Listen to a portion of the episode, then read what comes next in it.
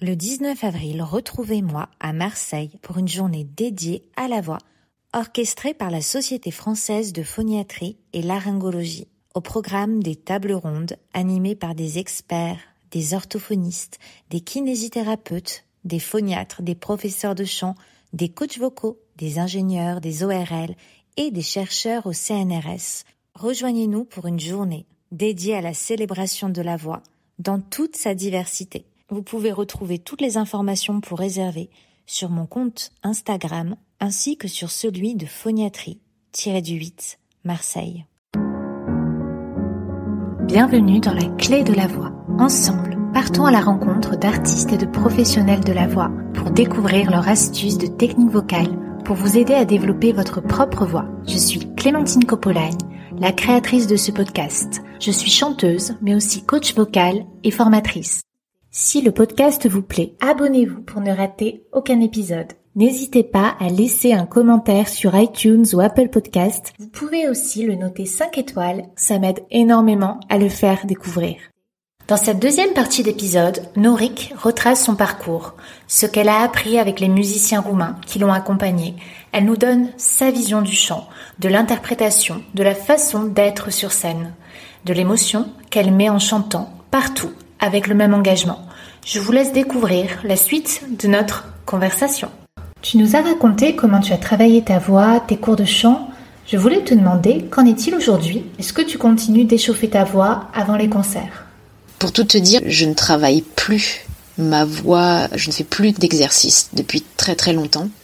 Parce que j'ai beaucoup travaillé la technique, mais il y a très longtemps. Comme je te dis, ça remonte à, aux années, au début des années 2000. Mais je dis pas que ça me ferait pas de bien de reprendre des cours de chant. Au contraire. Au contraire, de toute façon, quand j'étais avec euh, d'autres musiciens, d'autres chanteurs tziganes, j'ai appris aussi à, à laisser un peu ça, c'est-à-dire que eux, ils sont pas là forcément en train de se chauffer la voix. Souvent, ils sont en train de fumer des cigarettes plutôt avant de chanter. Bon, je décide aujourd'hui euh, d'aborder le chant avec ce que je suis. Donc, euh, des moments, la voix. Euh, alors après, ça dépend aussi de ce qu'on chante. Quand on fait un chant aussi difficile, je dirais, je sais pas, quand on aborde la musique classique, le chant lyrique, pas le droit à avoir des couacs. Il y a des répertoires où la voix doit être extrêmement entretenue. Il y a des codes aussi à respecter. Dans la musique tzigane, moi, j'ai vu des chanteurs se péter la voix sur scène et puis se dire, bah, c'est pas grave, ça reviendra à la chanson d'après. Donc donc euh, c'était un petit peu d'attendre. Euh, parfois il y a des nuages qui passent, hein, un peu gris, et ben on attend que ça passe. En fait, on, on raconte avec la voix qu'on a. C'est ça qui m'intéressait aussi. C'est que le chant, ça raconte par la mélodie, par les mots, par la voix évidemment. On n'est pas obligé d'être toujours au top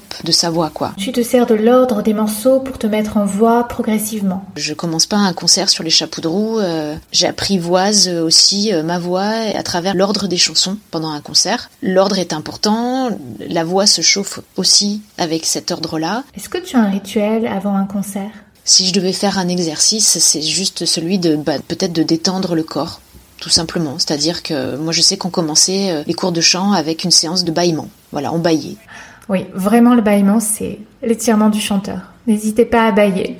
Voilà, pour ouvrir la colonne d'air, pour soulever le, ce qu'on appelle le, le voile du palais, détendre le diaphragme. Voilà, donc moi si je devais, si j'avais un rituel euh, entre guillemets euh, d'échauffement euh, avant d'entrer sur scène. Souvent pendant les balances, je m'allonge sur la scène, sur le dos.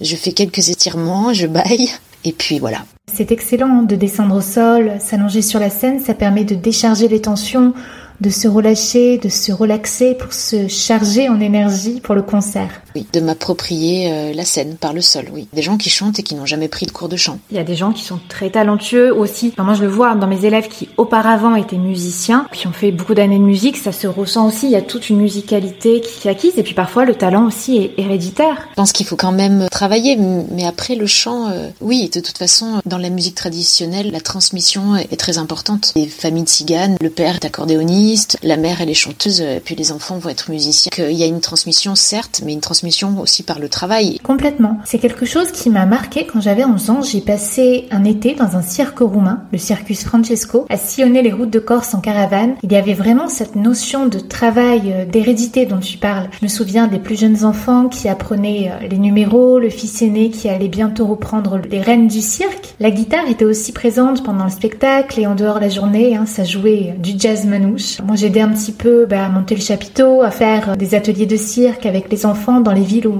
on restait pendant quatre jours, j'ai lu que tu avais commencé à jouer avec des musiciens de tziganes au sein du cirque Romanes. Est-ce que tu veux bien nous raconter et qu'est-ce que tu as appris au contact des musiciens de tziganes En fait, j'ai eu une expérience unique avec le cirque Romanes. Je sais plus trop comment ça s'est fait. Je crois que j'ai rencontré par hasard dans un bar un organisateur de concert. Je lui ai donné ma maquette, je me souviens bien, parce que ça remonte à pas mal d'années, et je me suis retrouvée, je crois, parce que ça lui a plu en première partie de Rona Hartner qui chantait avec les musiciens du cirque romanesque. Du coup, je, je sais plus comment, je me suis retrouvée à faire quelques concerts avec eux et à faire quelques dates dans quelques festivals. Voilà, en fait, mais j'ai jamais été vraiment au sein du cirque romanesque. J'ai travaillé avec les musiciens du cirque. J'ai appris finalement à quoi servait la musique. La musique, elle sert à danser, elle sert à se retrouver, elle sert à pleurer, elle sert à faire la fête, à faire des mariages, elle sert même aux enterrements. La musique est quelque chose qui accompagne le quotidien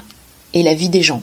En tout cas, cette musique-là, c'est ce qu'on appelle la musique traditionnelle, qui n'est pas sacrée, donc qui parle aux gens, quoi, qui parle de la vie, du quotidien. Et moi, c'est ça qui me touchait dans cette musique. Bien sûr, je suis allée un petit peu dans l'imitation au départ, et puis à un moment donné, on décide d'être ce qu'on est sur le moment. C'est ça, c'est ça que j'ai appris que les musiciens tziganes, c'est on chante, on joue, avec ce qu'on est sur le moment. On a de la voix, on chante avec la voix qu'on a, on n'en a pas, on chante avec la voix qu'on n'a pas. Il y a presque pas de ménagement là-dedans en fait. C'est juste très spontané. Et c'est ça qui m'a beaucoup plu et c'est ça que j'ai appris aussi, beaucoup avec eux. Tu as chanté dans des endroits très différents, ça a dû être riche euh, en apprentissage et je crois que tu as commencé dans les bars et les cafés parisiens. Oui, ça apprend beaucoup de choses en tant que chanteur. Tu sais, tu peux te retrouver un jour à l'Olympia et dix jours après à chanter dans un rad où personne t'écoute. Et ça, ça m'a été sur des scènes nationales, dans des festivals, mais j'ai aussi beaucoup chanté dans des restaurants et des bars. Et dans les bars et les restaurants, les gens parlent, les gens font du bruit.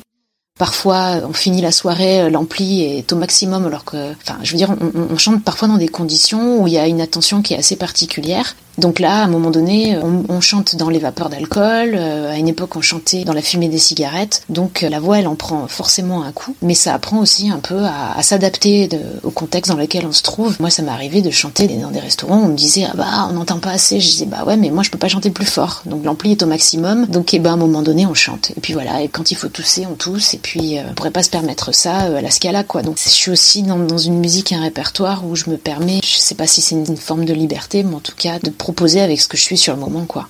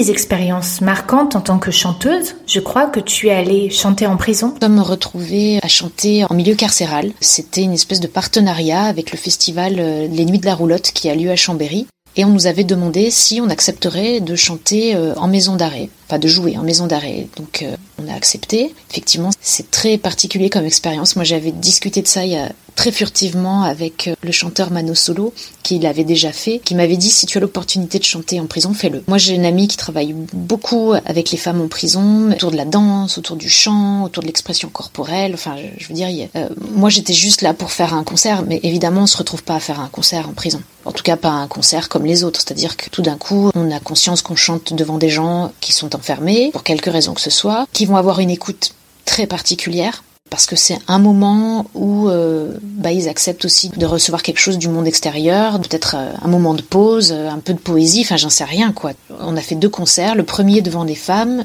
et le deuxième devant les hommes. J'ai chanté deux fois donc en milieu carcéral dans la même maison d'arrêt à quelques années de, différence et à chaque fois on, repart avec quelque chose. L'attention que les détenus nous donnent est, très très particulière et très forte. Et donc euh, lors de ce premier concert, je me souviens que avant qu'on se mette en place pour chanter, les femmes étaient très peu nombreuses, on avait une dizaine à peu près, une quinzaine maximum et je voyais cette fille qui était assez euh, assez excitée, euh, qui parlait fort, qui parlait en espagnol avec une autre détenue et donc je viens vers elle et je lui dis t'es espagnole, elle me fait non je suis roumaine. Bon moi je dis rien effectivement, quand on a commencé à chanter, et, notamment sur Kobzar, et elle s'est effondrée en larmes. Donc, je te dis pas l'émotion qui a rempli la salle à ce moment-là. Elle qui pleurait, nous, euh, avec les musiciens, on était submergés, on faisait ce qu'on pouvait pour pas pleurer nous aussi, parce qu'il y avait quelque chose d'assez fort, et je savais que ça allait être une surprise pour elle de m'entendre chanter en roumain. Et à la fin du concert, donc euh, évidemment, à chaque chanson qui passait, elle les connaissait, donc elle trouvait à peu près incroyable que des musiciens français interprètent euh, sa musique, quoi. Enfin, le répertoire de son pays, de sa culture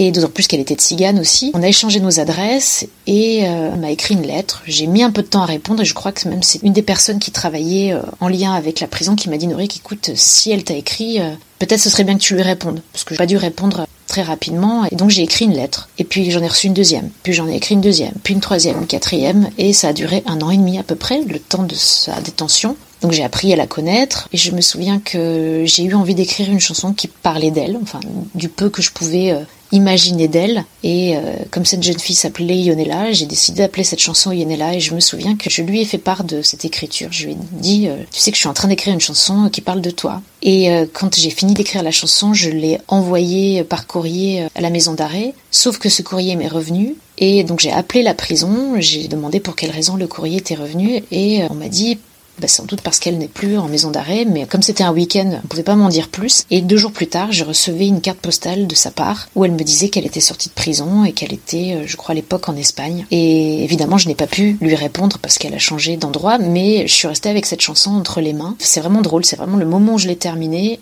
elle aussi, elle sortait de prison. J'ai eu l'impression euh, que, euh, voilà, c'était un concours de circonstances, mais en tout cas, c'est une histoire qui a commencé à ce moment-là, et cette chanson a été un peu la fenêtre ouverte euh, à l'écriture de tout un album. C'est pour ça que j'ai appelé cet album Yonella d'ailleurs. Donc elle a peut-être jamais entendu. Elle ne l'a jamais entendu, je pense. Peut-être qu'un jour elle te recontactera et qu'elle aura. Je pense pas. Ça fait très longtemps.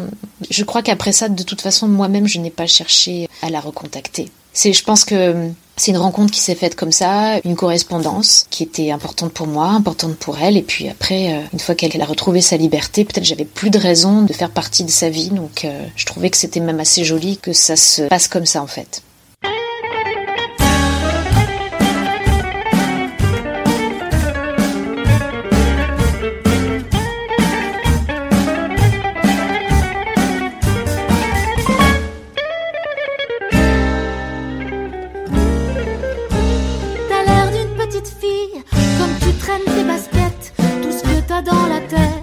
chansons qui habille, des refrains pour les vers,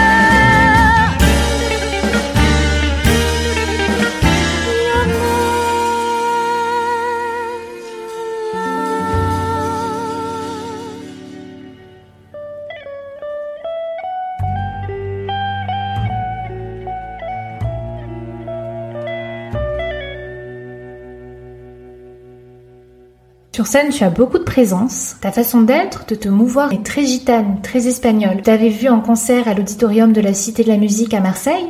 J'y vais souvent en tant que spectatrice et j'y ai aussi chanté. Et c'est extrêmement rare que les gens se mettent à danser. Et c'est ce qui s'était passé à ton concert. hein. Entraîné par tes pas de danse, la salle euh, s'est mise à danser. Une petite fille était même venue euh, avec toi sur scène. La danse, ça apporte beaucoup au spectacle. Est-ce que tu as appris avec euh, des danseuses, des femmes tziganes ou bien comme cette musique a quelque chose hein, de spontané, c'est venu naturellement au fur et à mesure Non, mais comme j'étais tout le temps avec cette jeune cigane, on s'amusait, euh, elle m'a appris à essayer de faire des pas de danse. En fait, ça se faisait très naturellement, mais j'ai pas vraiment pris de cours de danse. D'ailleurs, je me prétends pas du tout être danseuse, donc euh, je bouge en fonction de ce que la musique me raconte. Mais ça peut m'arriver de ne pas faire un seul pas sur scène. Ça doit être quelque chose de vraiment, euh, comme je disais, très spontané.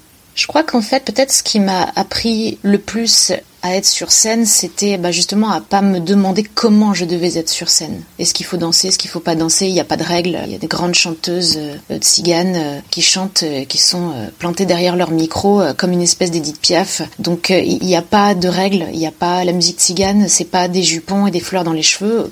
Bien au contraire, ça peut être ça, mais ça c'est un folklore. Mais euh, je crois que j'ai beaucoup appris quand je suis partie en Hongrie et nous sommes allés au festival des Tziguettes. On était en fait tout le temps immergés dans la musique et je voyais comment euh, les gens étaient même euh, en tant que spectateurs. Donc en fait, les gens quand ils écoutent de la musique, ils dansent. Tout simplement, s'ils ont envie de danser, la musique, ça invite de toute façon au mouvement. En tout cas, ces musiques-là, c'est sûr. Ton répertoire est aussi tragique et mélancolique. Ce sont des chansons qui te touchent intrinsèquement. Tu y mets beaucoup de toi, tu transmets euh, des émotions. Tu m'avais beaucoup ému euh, sur Kobzar. C'est une belle chanson. Kobzar, c'est une chanson que je chante depuis euh, le tout tout début de ma carrière. C'est vrai que cette valse est, absolument magnifique et de ce qu'elle raconte. Par contre, ce n'est pas du tout une chanson de cigane, c'est une chanson du répertoire euh, traditionnel roumain qui est très très connu en Roumanie. Oui. Ah non, mais Kobzar, faut pas dire que c'est de cigane. Sinon, on, a des problèmes. Mais non, non, mais c'est une chanson qui est magnifique et qui a été chantée par tellement d'interprètes différents. Alors, c'est pas facile de parler de la manière dont on interprète une chanson. Moi, je peux juste te raconter une anecdote. Évidemment, je suis euh, très attirée par les chansons mélancoliques. D'ailleurs, on va pas vers la musique euh, tzigane si on n'est pas empreinte de nostalgie, de mélancolie. C'est une manière de se faire du bien aussi de chanter ces chansons qui sont affreusement tristes et douloureuses. Je me souviens que j'étais allée voir Esma Redjepova en concert au Café de la Danse à Paris euh, il y a très très très longtemps. Donc évidemment il y avait une immense communauté d'ex-Yougoslavie qui était présente dans la salle, donc il y avait, il y avait quelque chose de très fort qui se passait. Euh, les gens pouvaient euh, acheter des roses au pied de la scène et les donner à Esma, donc il y avait quelque chose de très beau et qui ne se fait pas forcément dans d'autres concerts. Et elle avait interprété une chanson qui s'appelle Hairema Tedike. Elle portait un, une espèce de voile de dentelle noire sur visage. Je me souviens quand elle a commencé à chanter cette chanson, j'ai fondu en larmes. J'étais dans le public et je me dis mais qu'est-ce qu'elle raconte? Qu'est-ce que c'est? Et dans cette chanson, elle mimait avec la voix le sanglot. Donc évidemment, qu'est-ce que j'ai fait le lendemain? Je suis allée chercher un CD à la Fnac. Je suis retournée voir ma prof et j'ai dit je veux chanter ça. Et je me souviens, elle m'a dit mais c'est très très difficile techniquement. Elle me dit je pense pas que ce soit possible. Ouais, c'est une technique je- très très compliquée, la technique du sanglot. pas aussi bien que ma prof de chant, mais le sanglot est très représenté dans le chant, très stylisé dans divers chants traditionnels. Ce qui est la difficulté de ce chant, c'était d'arriver à exprimer cette tristesse immense qui passe pas forcément à travers la puissance vocale, parce que cette chanson, elle l'a interprétée à des périodes différentes de sa vie, et quand elle était très jeune, elle avait une voix euh, assez douce, assez aiguë, assez haute, assez claire, et avec les années, elle l'a interprétée euh, bah, avec tout ce qu'elle était devenue en tant que femme, avec avec une voix aussi plus éraillée, plus mature. Donc il n'y avait pas vraiment de façon de l'interpréter, mais il fallait arriver à trouver comment faire passer en fait ce chant presque une supplication. C'est effectivement comment exprimer les pleurs sans que ça devienne aussi peut-être, je dirais, un peu trop ou pas assez. Enfin, moi je me suis pas tellement euh, posé cette question-là. Je suis allée vers quelque chose qui me touchait intrinsèquement, dans ce qui pouvait peut-être euh, me rendre le plus triste, et arriver à le faire passer dans cette chanson. C'est pour ça que j'ai jamais dit aux gens de quoi elle parlait. J'ai dit faites-vous votre histoire parce que c'est une chanson de pleurs, c'est une chanson de douleur. Racontez-vous votre histoire et j'avoue que c'est une chanson qui interpellait beaucoup les gens et notamment après les concerts, on me demandait est-ce que cette chanson est sur l'album et les gens me disaient bon bah oui si elle y est, on achète l'album. Et elle est sur quel album? Elle est sur le premier album, c'est l'avant-dernière chanson qui s'appelle Haire Matedike. C'était simplement pour euh, expliquer pourquoi on va vers des chansons aussi tristes et mélancoliques, mais en fait ça fait du bien quoi, ça fait du bien de pleurer. Ce qui est difficile parfois, c'est de mettre de l'émotion, mais de pas se laisser complètement submerger par l'émotion, sinon il n'y a plus de voix. Comment tu fais? Je ne sais pas. Je ne sais pas. Oui, il y a un juste milieu à trouver. Ça arrive. Hein. Parfois, on se fait dépasser par ses propres émotions. Et puis aussi, moi, je suis très sensible à, ce qui se passe sur scène, au jeu des musiciens, à la musique. En fait, euh, parfois, c'est plus en écoutant les musiciens que je me sens euh, prise d'émotion. Mais euh, en plus, tu es toujours accompagné d'incroyables musiciens. Ils sont vraiment excellents. Sur scène, vous avez l'air très complices. J'ai la chance d'être accompagnée sur scène de superbes musiciens tels que Mathias Lévy au violon, Joris Vikenel à la guitare, Ivica Bogdanic à l'accordéon, Olivier Laurent à la basse et Mevelian Jaco à la batterie et aux percussions. Et c'est avec ces musiciens que nous avons monté le projet Norik and the No Gypsy Orchestra qui est aussi le titre de notre nouvel album.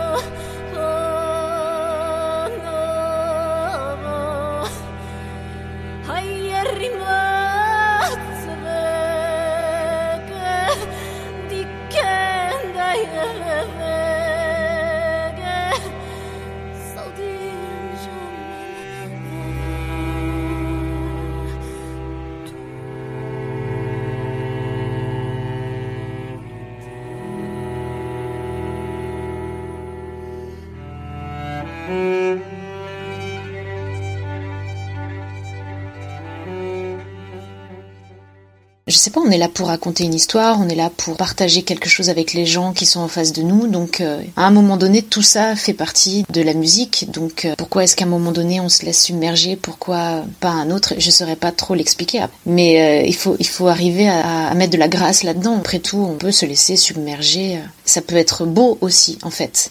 Tu as souvent prêté ta voix pour les bandes originales des films de Tony Gatliff.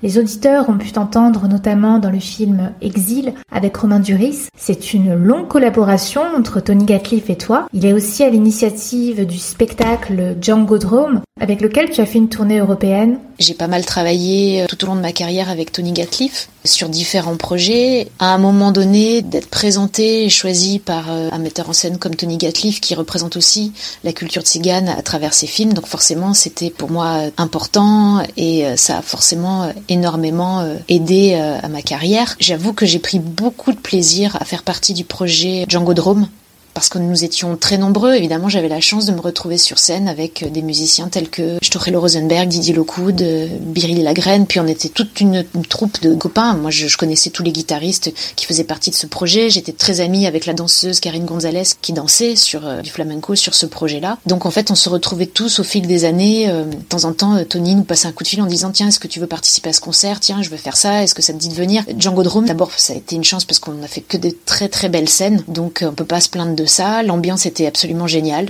Tout le monde s'entendait extrêmement bien, donc c'est vrai que ça fait plaisir aussi de travailler. Quand on est 17 musiciens sur scène, euh, c'est pas simple pour une production de tenir tout le monde, et en fait, il y avait quelque chose d'assez chouette qui s'est fait dans ce projet-là. Mais pour raconter une petite anecdote, franchement, ça a été presque un hasard que je me retrouve sur ce projet. C'était absolument pas prévu. Je me souviens que Tony fêtait en fait la fin du tournage de son film Liberté dans un bar qui se trouvait à côté de chez moi à l'époque à Paris. Et euh, donc une amie qui était dans ce bar, moi j'étais pas du tout, me dit oui, est-ce que tu peux me prêter ta guitare aimerait bien faire un peu de musique. Donc je me souviens, c'était 10 heures du soir, je fais oh là là, bon ok, donc je lui apporte la guitare.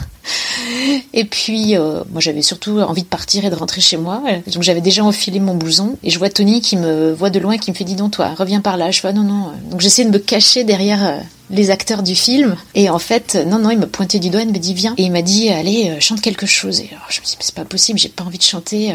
Et donc, je me suis mis à chanter. Pour lui, il appelait ça la chanson d'Esma Regipova. La chanson d'Esma, c'était donc celle dont je te parlais tout à l'heure, Harima Tedike, celle qui est sur le sanglot. Et donc j'ai chanté ça tant bien que mal à Capella. Je crois qu'il y avait le comédien du film, euh, Marc Lavoine, qui avait été très séduit par mon interprétation, qui je pense était un peu quand même à côté de la plaque, parce que j'avais un petit peu peur de chanter comme ça euh, devant tout le monde à Capella à 10h du soir. Et en fait, trois jours après, Tony m'appelle et me dit, écoute, euh, je suis en train de monter un, projet autour de Django Reinhardt et moi j'aimerais bien que tu viennes euh, chanter cette chanson sur scène. Ça te dit? Je dis bah évidemment. Et donc voilà, je me suis retrouvée embarquée dans cette aventure qui a duré quelques années et c'est vraiment un souvenir très chouette.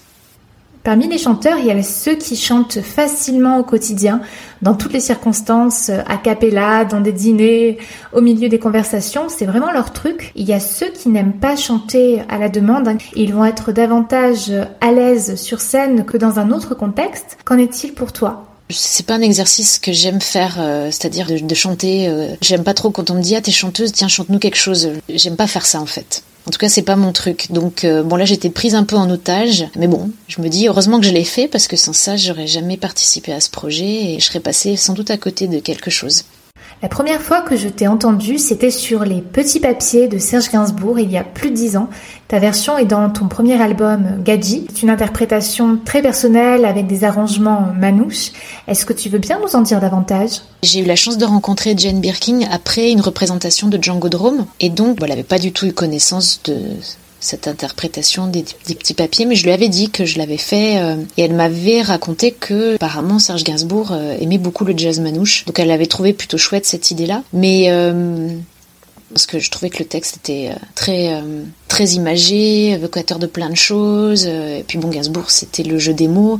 Et puis je trouvais que la mélodie se prêtait bien à, une interprétation un peu tigane, quoi. Donc en fait, c'était vraiment un jeu. Et tu l'as fait écouter l'aquaboniste ou pas, Jean Birkin? Ta version est très belle et tellement différente de la sienne, c'est les deux sont sublimes. Après ça c'est le travail du musicien qui avait travaillé sur les arrangements de, cet album, euh, qui est Sébastien Gignot. J'adorais l'aquaboniste. La, c'est pas forcément euh, une des chansons les plus connues de Gainsbourg. Je trouve que le texte est absolument génial, suffisamment désabusé et en même temps euh, drôle. Moi, j'aimais beaucoup la version originale qui était euh, très nostalgique euh, et qui allait très bien à Jane Birkin. D'ailleurs, on l'a longtemps interprétée sur scène dans sa version, je dirais, euh, entre guillemets, originale. Et puis pour le disque, finalement, pour un peu raccrocher les wagons avec les autres chansons. Oui, et le piano qui fait très bastringue un peu au début. Le musicien a proposé un arrangement un petit peu bastringue comme ça. Et à la fin de la chanson, on retrouve l'arrangement un peu original. Mais je trouve que c'était une chanson dont le texte était toujours très à propos. Oui, complètement. Complètement d'actualité, quoi.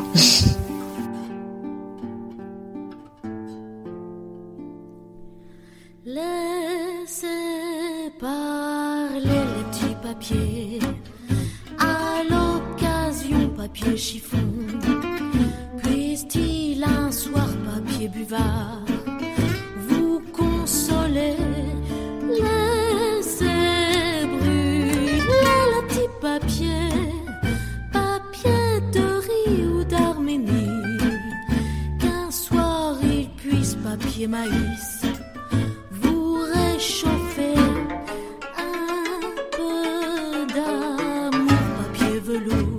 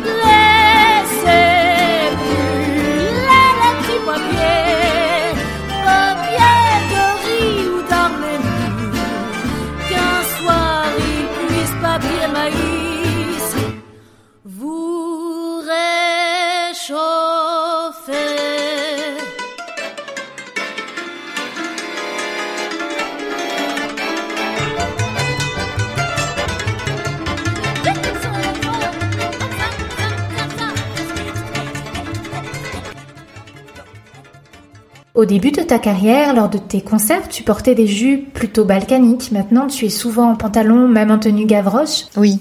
Est-ce que ça correspond davantage à ta personnalité? Est-ce que la façon dont tu es habillée pour les concerts a une influence sur la façon d'être en tant qu'artiste sur scène? Bah, ça dépend si la scène est préparée ou pas. Évidemment que l'habit euh, fait le moine. Je m'en suis aperçue euh, tout au long de mes interprétations et de mes passages sur scène. En fait, euh, si tu montes sur scène avec une, une robe et des talons, tu n'as pas la même énergie que si tu arrives en jean et en basket. Mais c'est vraiment intéressant de chanter en jean et en basket. Au départ, j'avais tellement envie de m'identifier à cette culture à travers la musique ou d'être acceptée ou je ne sais pas en fait. Donc forcément, j'ai collé un peu à un personnage dit un peu folklorique. Je suis jamais allée trop, trop, trop là-dedans non plus parce qu'à un moment donné, je savais quand ça me correspondait ou pas. Je me souviens que mon premier manager m'avait dit Il y a trop de fleurs dans tes cheveux, c'est pas toi. À l'époque, je crois que je l'avais envoyé un peu balader, mais je m'en suis souvenu après. Je me suis dit effectivement, peut-être qu'à un moment donné, peut-être j'ai mis un peu trop de fleurs, un peu trop de volants, un peu trop de, de couleurs ou de paillettes, j'en sais rien. Mais en tout cas, c'était euh, pour moi un processus et une manière de me sentir légitime sur scène. Et puis à un moment donné, je me suis dit mais je m'en fous, je vais chanter en jean et en t-shirt. Pourquoi pas De toute façon, euh, le jean et le t-shirt, au moins, euh, on se dit qu'il peut y avoir que la musique qui existe parce que c'est pas, comment dire, c'est là pour le coup, on n'est plus vraiment dans un personnage. Mais euh, non, je crois que ça fait partie du jeu aussi que de s'habiller pour être sur scène. C'est aussi une, presque une politesse. Je trouve que de se présenter sur une scène, je dirais peut-être apprêté ou, mais effectivement. Euh, Selon les albums et les répertoires, on ne propose pas la même chose et on a besoin de se faire son.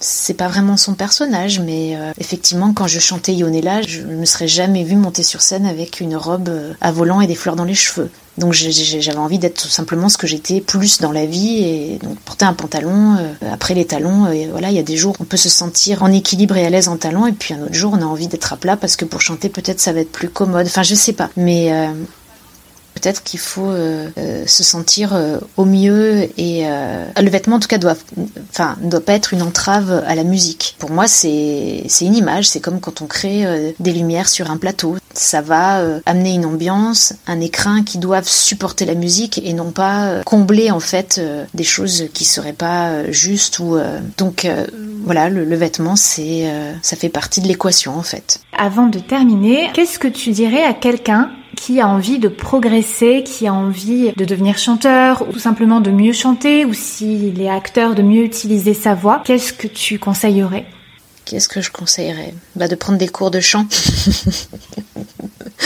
non, mais c'est vrai, euh, parce qu'il y a tellement de manières de chanter différentes. Euh, comme je te disais, il y a des gens qui entretiennent leur voix tous les jours, des gens qui prennent pas de cours de chant. Euh, je sais pas, peut-être ce que j'ai appris, c'est effectivement d'être le plus... En tout cas, quand on aborde un répertoire qui est entre guillemets celui d'une autre culture, bah, d'écouter beaucoup, de reproduire, de pas chercher tout de suite à se l'approprier, quoi. Je veux dire, ça prend du temps, c'est un long processus d'être vraiment humble par rapport à, ça, quoi. Parce que moi, j'ai longtemps pensé que la musique tzigane ne m'appartenait pas. Je veux dire, c'est juste de considérer qu'on a vraiment à apprendre et puis, euh, puis d'écouter quoi, de reproduire, euh, de pas s'interdire, le conseil qu'on peut donner, moi que j'ai appris avec euh, aussi avec des musiciens de tziganes, c'est que où que tu chantes, quel que soit le contexte, à partir du moment où tu acceptes de le faire, tu, chantes avec la même intensité et euh, la même énergie. Tu vois, dernièrement, euh, il y avait encore quelques concerts possibles au mois de septembre, l'opportunité de chanter dans des clubs, sauf que comme on pouvait pas chanter en intérieur, on se retrouvait à chanter à l'extérieur. Donc je me suis retrouvée à chanter sur un trottoir, avec des conditions bah, de, trottoir, c'est-à-dire que tu as les voitures qui passent de temps en temps, et tu te dis, oh là là, mais c'est pas possible, ça fait plus de 15 ans que je chante, et, il faut que je chante sur un trottoir, quoi. Et ben figure-toi que c'était génial, parce que euh, d'abord les gens ont tous fait jouer le jeu de tourner leurs chaises, parce que c'était, il y avait des tables sur les trottoirs, de tourner leurs chaises comme s'ils étaient dans une salle de, concert. Et puis bah là, tu chantes, euh, t'es obligé de donner la même chose que si t'étais dans une belle salle de spectacle avec euh, un beau décor et des belles lumières alors que tu n'as pas du tout ça. Et ça, c'est quelque chose que j'ai vraiment appris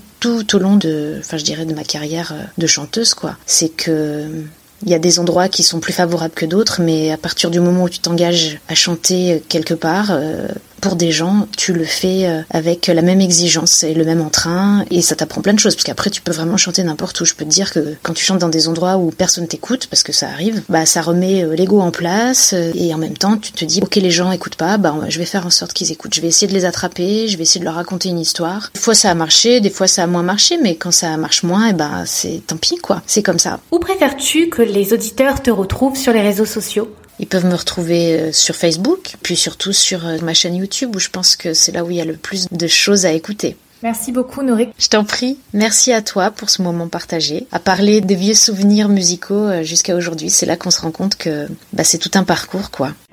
La clé de la voix, c'est fini pour aujourd'hui. Je vous dis à la semaine prochaine. N'hésitez pas à recommander le podcast à vos proches, à mettre une évaluation 5 étoiles et un petit commentaire sur la plateforme d'écoute pour le soutenir. D'ailleurs, je tirerai au sort l'un d'entre vous qui aura fait cela. Il gagnera une analyse personnalisée sur sa voix d'après un enregistrement audio ou vidéo ou bien mon kit de souffle que j'ai créé pour mes élèves. Pour aller plus loin, rendez-vous sur la clé de la voix.com. Je vous dis à mercredi prochain. Merci d'avoir écouté jusqu'au bout. Pour retrouver les liens mentionnés, c'est sur la description. N'hésitez pas à nous taguer, que ce soit sur Instagram ou sur votre réseau social préféré. On se quitte en musique sur la belle voix de Norik.